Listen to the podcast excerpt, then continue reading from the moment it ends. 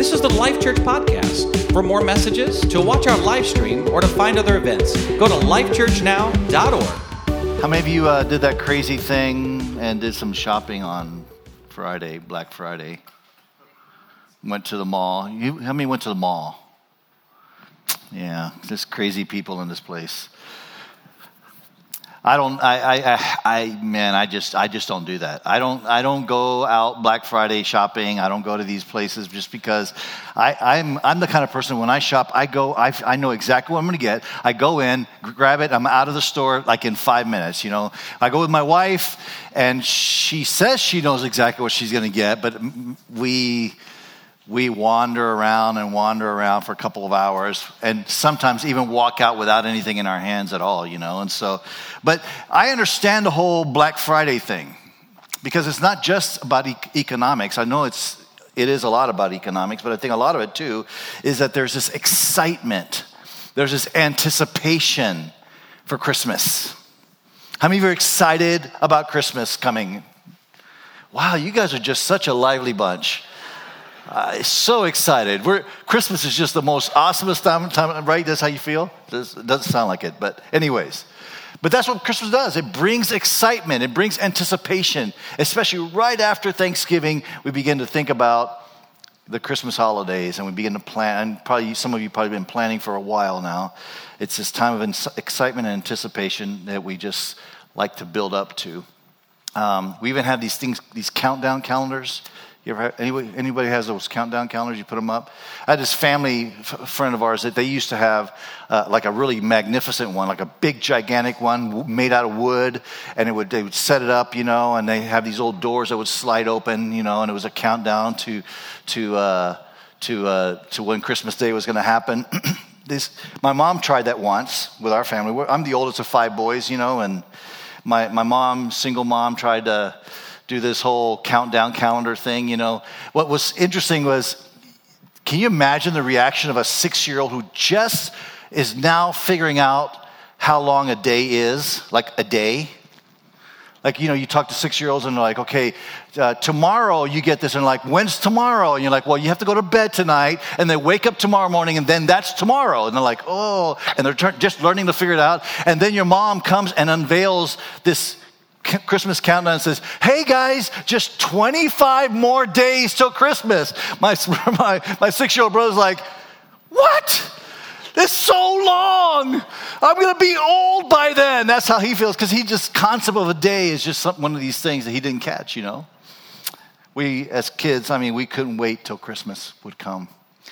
I mean, we were just waiting and anticipating and knowing that we had asked our parents about gifts and what we wanted and all that kind of stuff. In fact, my brothers and I, we would, we would like conspire against our parents. So five of us, so I would, you know, Norman, my youngest brother, you know, I'd say, hey, Norman, all right, you go hang out on the street, look out for mom and dad, okay? Jaime, you get the left flank. Alan, you get the right flank. Jerry and I, two oldest ones, we would like with engineering precision, we get into those gifts and we kind of peel back, you know, and try to figure out what's inside, what boxes were in there, what kind of gifts were we getting, you know. Oftentimes, a little bit, we were a little bit puzzled because we had asked for like this ultra mega Hot Wheels track set, you know, that was this gigantic box. We knew it was this gigantic box, but there was no gigantic boxes under the tree. And, uh, you know, in Panama, you don't have basements and you don't have attics nowhere to put that stuff. And so you're like, where's, I'd go to my neighbors say, hey, did my, did my parents leave anything here at your house for us? You know, and like, I mean, we were desperate. We were just so excited about Christmas, so anticipating Christmas. And I think many of us, many of us are always there. We're just excited about the Christmas season. Well, the interesting thing, thing about this excitement is that this, this same excitement, this same anticipation is the very same dynamic that existed during that first Christmas. You see, for generations, there was a remnant of people who were waiting and anticipating not the coming of Santa Claus, but the coming of a Messiah. They were waiting for, for the, you know, the gifts of deliverance and freedom and all of these things to be, be able to open these gifts, to be able to experience freedom like they'd never experienced before. They were waiting for the Messiah to come. And unlike our Christmas experience, where we know that in 25 days we're going to be able to open gifts under the tree, many of them waited an entire lifetime for the Messiah to come. And he didn't come. They anticipated this, they were looking for it. Many of those people who waited and waited finally started losing hope because they would hear stories of the coming of the Messiah, but years and years had passed. They would hear these stories and finally they started writing it off as fairy tales. Maybe that's not even true anymore. we don't even believe that he's coming. They had lost hope in the coming of the Messiah. But there were some who never gave up hope. We're going to introduce you to a couple of them in this series. We're in this series called The Light Has Come. It's this idea that too many of us have lived in the darkness of despair and hopelessness, struggling with life. But one day Jesus came, the light came into this world, and our hopelessness, our darkness, our despair was dispersed. And some of you understand what I'm talking about. Some of you understand what it was like to be in one life when you met Jesus, a life of darkness, a life of hopelessness, a life of God, where are you? God, what are you doing with my life? To when coming to coming to, to a relationship with Jesus Christ, suddenly things completely change. And now you have peace, you have joy, you have hope again. So this is where we're going to be going this in this season as we kick off this series, The Light Has Come. Today I want to introduce you to two people who live this life of hope and anticipation in the coming of the Messiah. And it's my prayer that today you and I can walk out of here with a renewed sense of hope. I'm not sure, you know, we gather a lot of people around here, and I'm not always sure where you are in your journey. I'm not always sure that you are in a place where you're thriving, where you feel, you know, full, and where you feel peace, you feel hope, you feel excitement. I'm not sure. Oftentimes, the, the cares of this world are so heavy upon us that that we kind of lose perspective. And so, again, it's my hope that you will leave this morning with a renewed sense of hope and that Jesus Christ has come and that God can change your story. We're going to be looking at Luke chapter 1, but let me tell you why we're going to be looking at this passage and why it's so important for, for us today. Because some point in your journey, maybe it's already happened, it's going to feel like God is distant. It's going to feel like God is not speaking. It's going to feel like, God, have you abandoned me? It's going to feel like, God, where are you? It, I, am serving you, I'm following you. Why, why is this happening to me? You might even ask yourself, why, why serve? Why give? Why, why, you know, obey what's written in the scriptures? Why do any of this stuff? It feels, God, like you're so far away. You're so distant. And so, if that's you, if that's where you are right now, then the Christmas story is for you. God wants to speak to us through this Christmas story as we look at these two characters. In Luke chapter 1, verse 5, it says, In the time of Herod, king of Judea, this is the same Herod who had all the babies killed after the birth of Christ. In the time of Herod, king of Judea, there was a priest named Zechariah who belonged to the priestly division of Abijah. His wife Elizabeth was also a descendant of Aaron. Basically, both of them were preachers' kids or, you know, kids of priests. Verse 6 both of them were righteous in the sight of God. Luke tells us, he takes specific interest in telling us that, that Zachariah and Elizabeth were righteous in the sight of God, that they were obedient. When it comes to obedient, they were all in with God. Both of them were righteous in the sight of God, observing all the Lord's commands and decrees blamelessly. Now, get this they were doing their priestly duty based on promises that were given thousands of years ago. Thousands of years ago. And yet, for the past 500 or so years, it felt like God was absent. In fact, the intertestamental period between the Old Testament and the New Testament, what they call the intertestamental period, there's a 400 year period there uh, where they, they call it the silent years.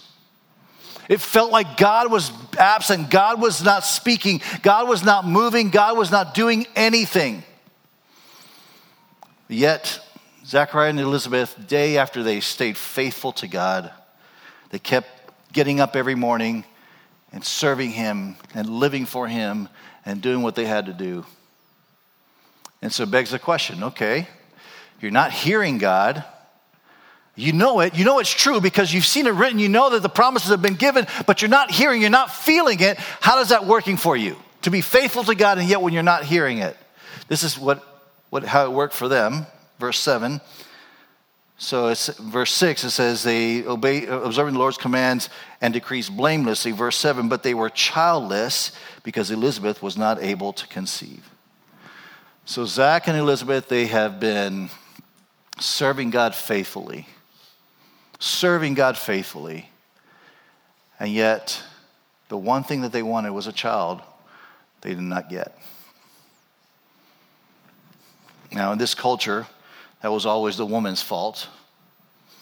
It's not true, but that's what they believed. That somehow or another something was wrong and that God had cursed them, God had not blessed them with a child. It was God that was withholding them from having children. It was, it was her fault somehow another. So she was living with this shame and this guilt of not being able to do the one thing that she could do to contribute to the family, which was to give, him, give Zechariah a child. And then this is how this verse ends. They, they were childless because Elizabeth was not able to conceive, and they both were very old. I think Luke is trying to tell us a story here. Luke is trying to paint a picture of finality, of hopelessness. They're just old. In other words, here's what Luke's saying it's just over, it's too late. And I wonder how many of us come to this place where we look at our circumstances and we look at the the difficulties that we're facing in our life, the challenges that we're facing, the prayers that we've prayed, and we say to ourselves, just like them, it's over, it's too late.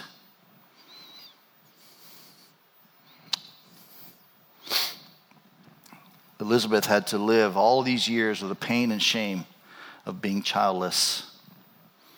And maybe this is a sentiment that you feel, not about being childless necessarily, maybe that's true, but this sentiment of, God, I've I'm trying to follow you. God, I'm trying to serve you. God, I'm, I'm, I'm doing everything I can to be faithful. Why aren't you fixing my marriage? God, God I'm, I'm trying so hard to live for you. I'm raising my kids the way you want me to raise them. And yet, God, why, why are they making some of the choices that they're making in life? You might feel just like they felt. And if that's true, then this is your story. Christmas is our story. Here's what's so crazy about this their entire faithfulness to God was built upon promises that were given to Abraham 2,000 years before. That God was going to use the people of Israel to bless the entire world, the, the children of Abraham, to bless the entire world. That there was this global perspective, there was this destiny for the Jewish people that was global in scope. There were times in their history that this might have been possible if you look at the history of the Jewish people. But after Solomon, all the way till the time of Zechariah and Elizabeth, it just didn't seem possible anymore. During that period of time, the Israelites were taken over 25 different times. They were, they were conquered by the Persians, by the Greeks, by the Syrians, by the Babylonians.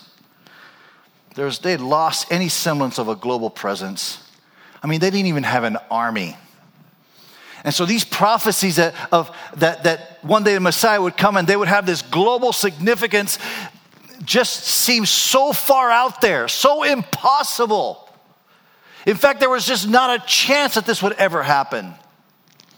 And then in 65 BC, kind of to add in, injury to insult, or insult to injury, the general Pompey, Roman general, famous Roman general Pompey, they had uh, capture the city of Jerusalem. And Pompey walks into the temple area. He walks past the guards, he walks past the priests, and he goes into the Holy of Holies. A place that was reserved only for the high priest and doing, you know, the stuff that the high priest. In fact, historically, anybody who would enter into the Holy of Holies in an unworthy fashion would drop dead instantly. And here Pompey walks into the Holy of Holies, stands there and looks around, unimpressed, and walks out. And here's the message Jupiter, the God of the Romans, must be greater than Yahweh, the God of Israel. I mean, if there was any sense of hope, it was gone, it was dashed. Zechariah was a little boy then. His father was a priest in a temple.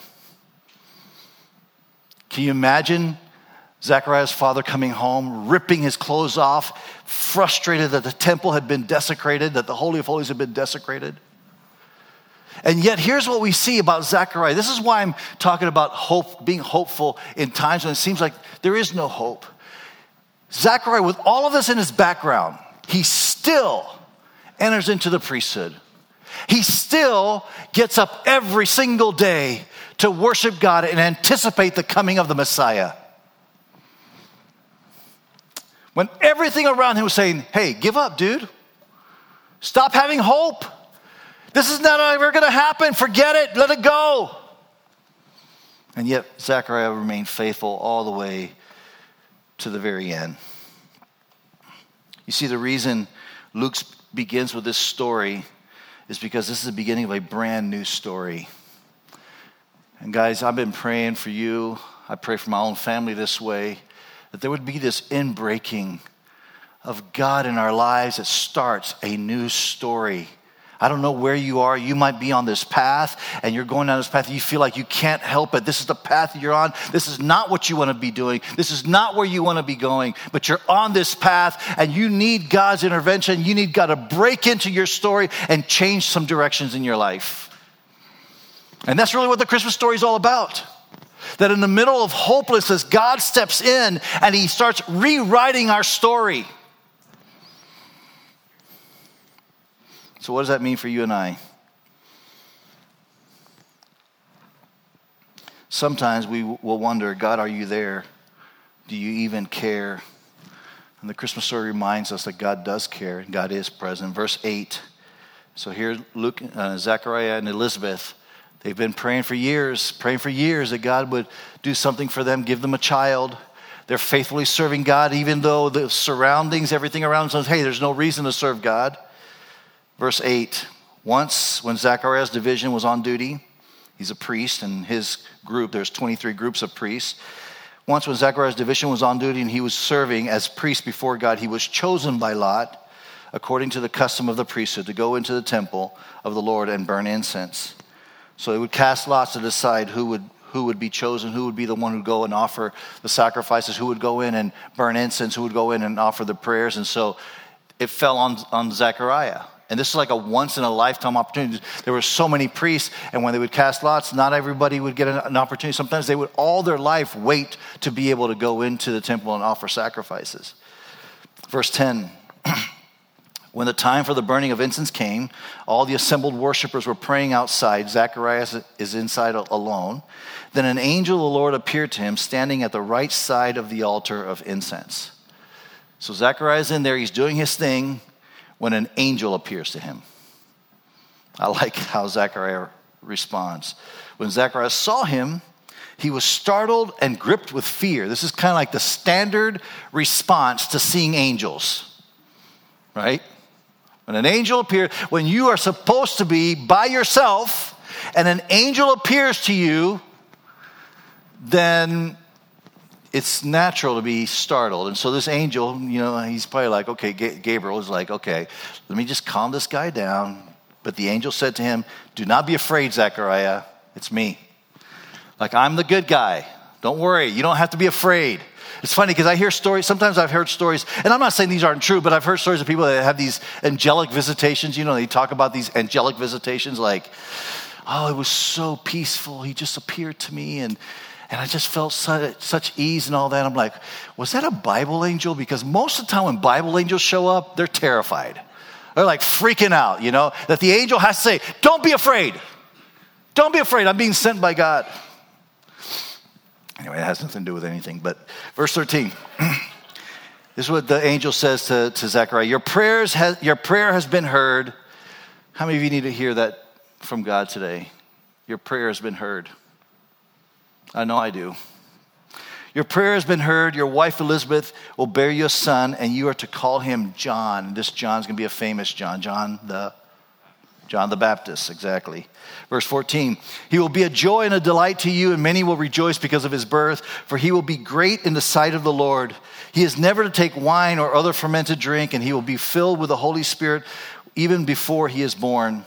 He will bring back, and this is very important. This is why God is doing this, right? Because what, what, what's happened? What is, what is John going to bring back? See, many people had lost hope. Many people had turned their back on God. Many people say, hey, we don't even believe that the Messiah is coming anymore. Look at our desperate situation. This is what John's going to do. He's going to bring back many of the people of Israel to the Lord their God. The angel tells Zechariah, Your son has an important mission to play in my, in my story that I'm, that, I'm, that I'm creating, that I'm writing.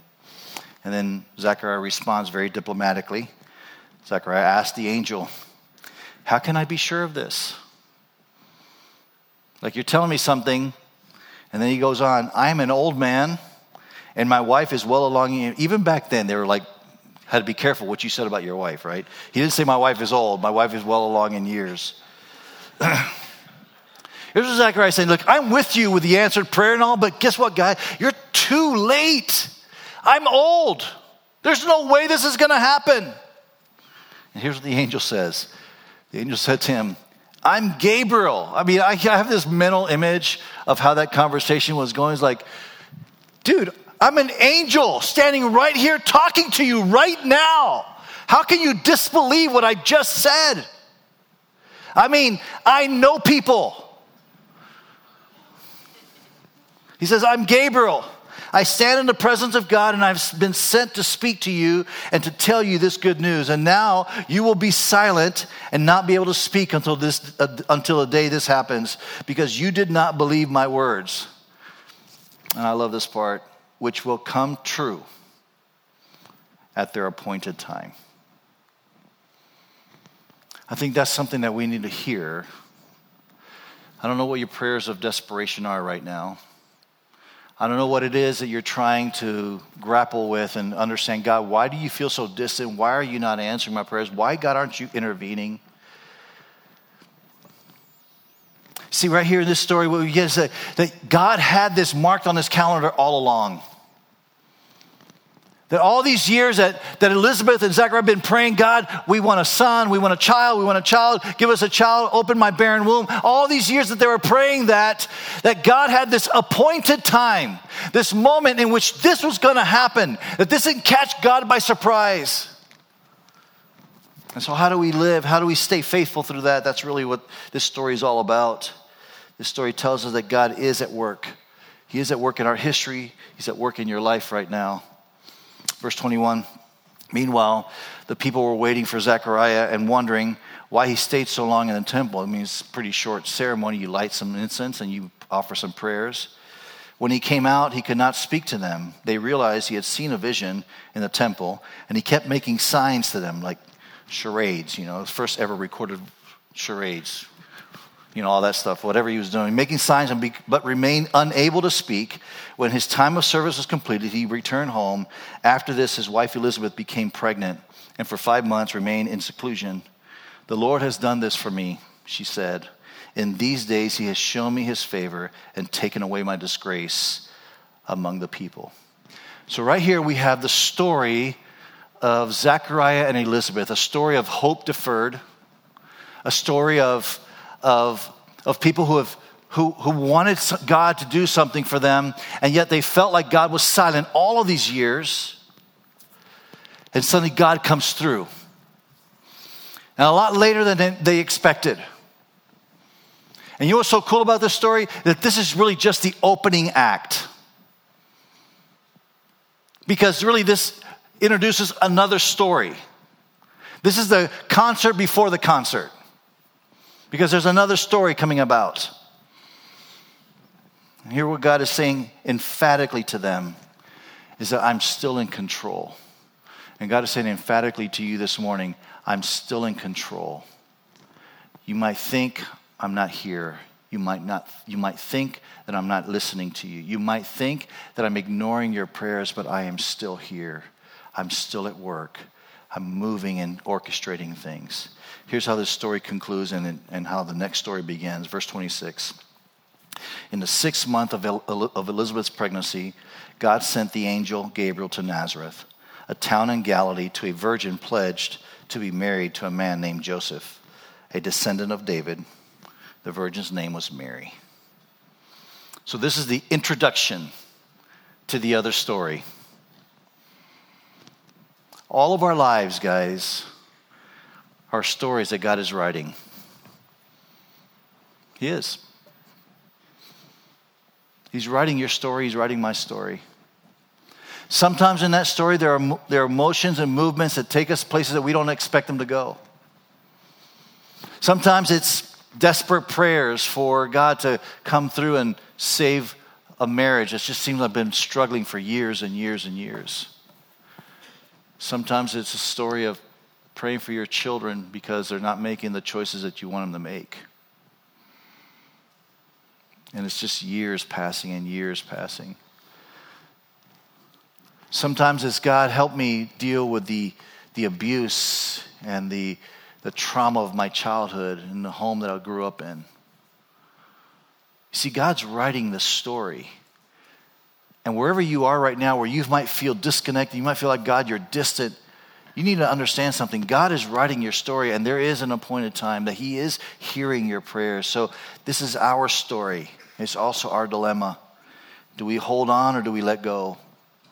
Do we believe or do we stop believing? Do we serve or do we start just living lives for ourselves? Do we stay in that difficult marriage or do we do what everybody else is doing? It's a matter of understanding that God is at work. See, throughout history, there's always been a remnant of people who have held on to hope. And I'm challenging you, I'm calling you this morning to hold on to hope. To hold on to hope. Will you be that unique teenager that chooses not to go with the trend and instead of blaze your own path serving God? Will you be that unique person who says, Hey, I know that the world says this is the way you should do it, and maybe compromise a little bit over here, but instead of doing that, I'm just going to stay faithful to God in the workplace. I'm not going to cave into corporate pressure. I'm not going to cave into culture. I'm not going to cave into society. Instead, I'm going to stay faithful to God. Will you be that unique husband and wife who looks at your vows, your wedding vows, and say, We're going to hold on to those. We're not going to let go of them. Despite what the world does, we're not going to do that. You see, the story of Christmas is a reminder that your faith in God is not misplaced. Your faith in God is not misplaced, even though it might feel like, God, why aren't you answering my prayers? God, why aren't you coming through? So, what impossibility are you facing? Let's just pause there for a second. What impossibility are you facing? I can come up with a list of personal things in my own life that I'm not going to necessarily share. Some that relate to my children and things that I've been praying for my own kids. Things that seem impossible, things that seem like when will it ever change? When will it ever turn around? and the temptation is just to give up or to basically standardize it. Okay, I'm not giving up, but I'm just kind of putting it on the side and just say, I just don't really believe that's going to happen anymore. I don't really believe that my children are going to ever really, you know, live for God, or I don't believe that this marriage is ever really going to be rescued, so I'll just kind of maintain status quo. I don't believe that my financial situation will ever change, so I'm just going to kind of like be in neutral here.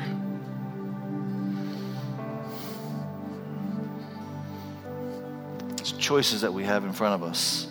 Christmas is this constant reminder that even when everything seems to be falling apart, when your life seems to be surrounded by darkness, the light has come. The light has come. And it might seem right now like right now it's just this you're in this tunnel and it's this distant little speck in the you know way over there in the horizon that's what it might seem like but the light has come and if you stay faithful and you, like Zachariah and Elizabeth, say, God, we just, we don't know. It does feel like you're not talking to us, but God, we're going to stay doing exactly what you've called us to do. You will know, you will eventually receive what you've been praying for. Light has come. Let's all stand. We're going to pray and worship here in a second.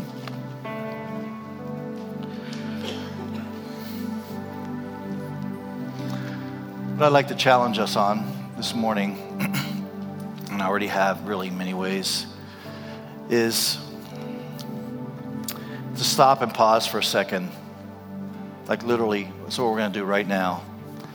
And we're going to ask ourselves just a very simple question God, what is the thing in my life right now that I've really been wanting you to intervene on?